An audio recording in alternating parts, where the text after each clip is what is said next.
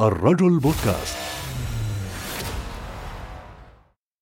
جي كي رولينج صاحبة سلسلة هاري بوتر أكثر الكتب مبيعا وتحقيقا لأعلى الإيرادات في عالم السينما. ذلك النجاح الباهر الساحر سبقته تجارب فاشلة مؤلمة لأغنى كاتبة روايات في العالم حاليا. عندما حاولت رولينج إخبار أسرتها بأنها تود أن تصبح كاتبة لم تجد الدعم الكافي. قللوا من فرص نجاحها. وبعد زيجة فاشلة تبعتها معاناة من الفقر وصدمة وفاة والدتها. قررت استكمال حلمها القديم. ونسجت عالم هاري بوتر السحري. لكن دور النشر لم تتحمس لمؤلفها الأول. في تلك المرحلة عانت رولينج من اكتئاب شديد ووصفت نفسها بالشخص الفاشل الذي لا مثيل له. لكن استمرارية السعي والمثابرة أوصلتها لمرادها أخيرا عندما وافق صاحب دار نشر على روايتها. وتفاجأ الجميع بالنجاح الكبير وبيع أكثر من 500 مليون نسخة في جميع أنحاء العالم. وقدرت القيمة الإجمالية لسلسلة هاري بوتر بما مقداره 25 مليار دولار. بيرسونا نبحث في أغوار النفس لنعيد اكتشاف ذاتنا برؤية مختلفة. يعتقد البعض أن الفشل حجر عثرة في الطريق يجبرنا على العودة للخلف.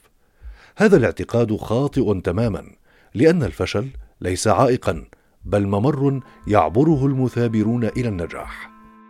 معظم الأفكار العظيمة بدأت من الفشل وربما كان سببا في تغيير المسار لنتيجة أفضل. وهذا ما حدث مع الخياط أوسكار ستراوش الذي كان يعمل خياطا في ألمانيا.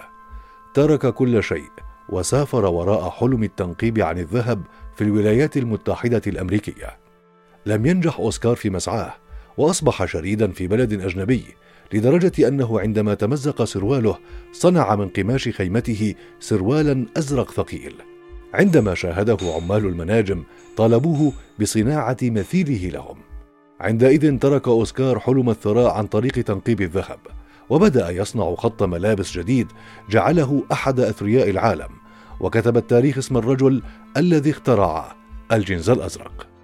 هناك اعتقاد خاطئ آخر عن الفشل، أن موقعه في بدايات الطريق فقط لكن الحقيقة أنه دائما يطرق الباب لينذرك بأن رحلة النجاح لا بد أن تستمر على سبيل المثال رائد سينما الرسوم المتحركة والت ديزني أشهر إفلاسه عدة مرات.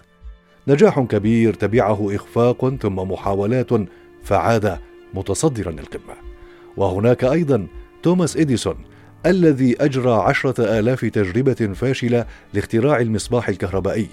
وعندما نجح قال مقولته الشهيرة أنا لم أفشل بل وجدت عشرة آلاف طريقة لا يمكن للمصباح العمل بها. ويتفق يايان يان الباحث في مركز العلوم والابتكار بجامعة نورث ويسترن الأمريكية مع مقولة إديسون مضيفا أن زيادة عدد محاولات الفشل يراكم الخبرات المطلوبة للنجاح. وتعقيبا على ذلك تقول دراسة نشرتها دورية نيتشر إن الفشل الأول ربما يكون مفترق طرق إذ قد تتباعد المسافات بين ما قد يقوده هذا الفشل إلى النجاح وآخرين يقعون في الفشل مجددا. أجرى علماء البيانات من جامعة نورث ويسترن وشيكاغو وكليتي كيلوغ للإدارة وماكور ماك للهندسة دراسة دينامية حول فكرة أن الأشخاص الناجحين الذين يواجهون الفشل في بداية حياتهم يسعون إلى التحسن التدريجي بشكل منهجي وصولا إلى النجاح.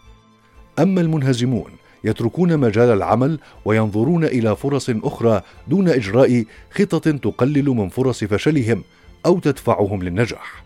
وهذا هو الفرق بين الناجح والفاشل، أو بمعنى أدق المثابر والمنهزم.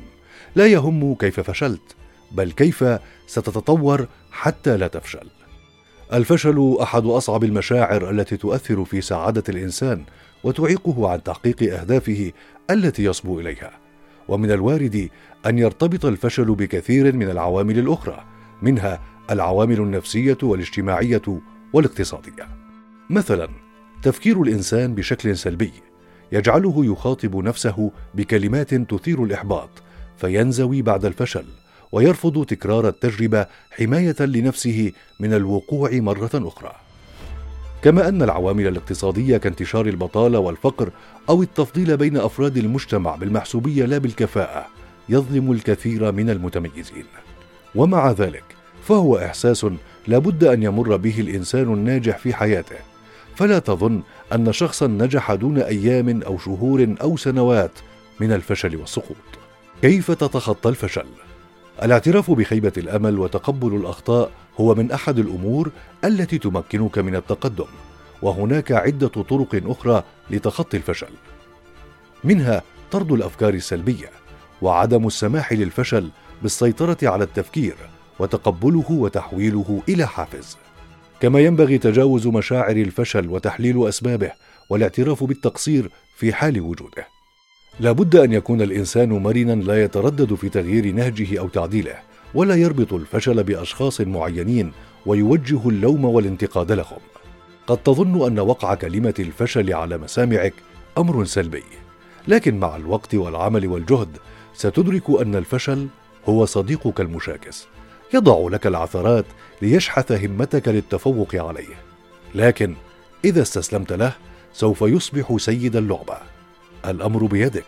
هل تريد أن تربح السباق معه أم لا؟ شاركنا ارائك وتعليقاتك ولا تفوت حلقتنا القادمة من بودكاست بيرسونا بزاوية أخرى. نرى أنفسنا.